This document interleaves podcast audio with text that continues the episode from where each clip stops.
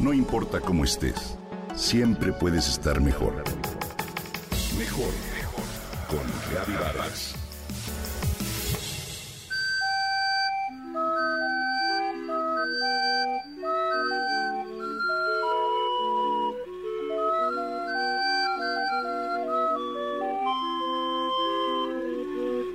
Un sonido suave musicaliza nuestros paseos desde hace más de 100 años. Ya forma parte de nuestro propio paisaje citadino, pues su origen se remonta al gobierno de Porfirio Díaz.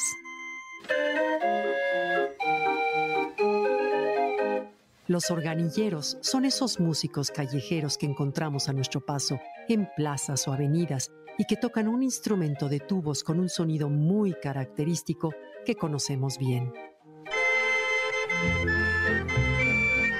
¿Qué es el organillo? Es un cilindro de madera con púas y puentes de bronce, un instrumento musical portátil que fue inventado a principios del siglo XIX en Inglaterra.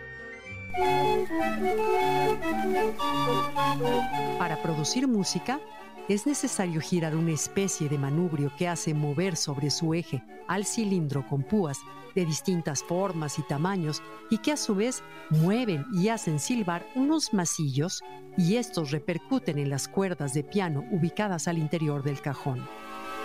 En ellas y a través del movimiento se registran únicamente ocho melodías. Este instrumento fue traído por migrantes alemanes cerca de 1880. Es un violino pan que pesa aproximadamente 50 kilos. La historia relata que tiene su origen en Europa a principios del siglo XIX, como mencionamos, y se usaba para deleitar a familias de alta sociedad. A finales de ese siglo aparecieron los órganos neumáticos que reemplazaron el cilindro por pliegos de cartón perforado. En 1930, estos instrumentos dejaron de fabricarse en Alemania, pero miles de personas en nuestro país compraron algunas unidades a fin de conservar esta tradición. El origen del organillo que conocemos en México es alemán, en particular de una familia de migrantes alemanes que se instalaron en nuestro país. Eran dueños de la casa de instrumentos musicales Wagner y Levien y rentaban los instrumentos a todas aquellas personas que quisieran ganarse un poco de dinero al tocarlo en plazas públicas.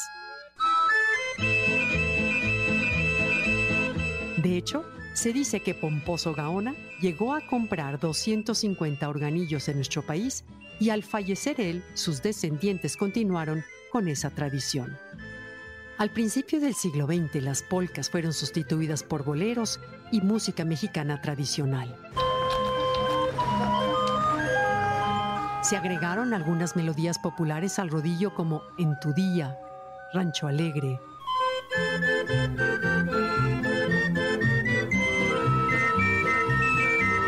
Adelita, La cucaracha.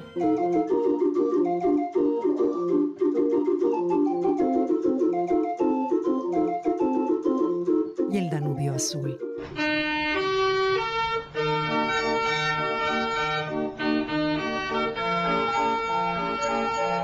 En la época dorada de los organilleros, a estos no solo se les permitía la entrada a teatros, cines y restaurantes, sino que incluso se les invitaba. Su presencia era percibida como una experiencia grata y amena. Se dice también que un organillero acompañó a las tropas del general Pancho Villa y que éste vestía el mismo uniforme que los soldados conocidos como los Dorados de Villa. De ahí que años después el sindicato de cilindreros decidió copiar el uniforme de esos soldados en honor a este hecho.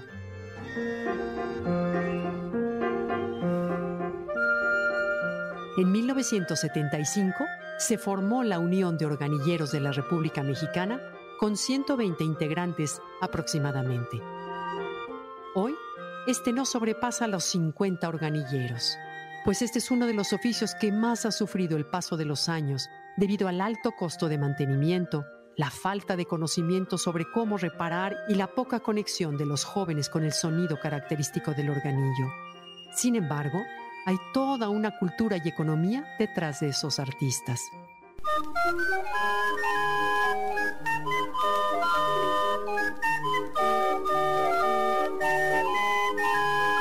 Los organilleros son parte de una tradición mexicana que está en peligro de desaparecer, ya que solo en dos países se practica este oficio, en México y en Santiago de Chile. ¿A ti te gusta la música del organillo? Cuando los escuches, apóyalos.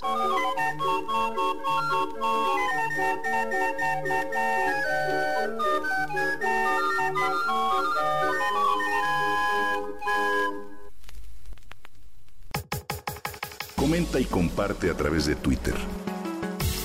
No importa cómo estés, siempre puedes estar mejor. Mejor, mejor, mejor.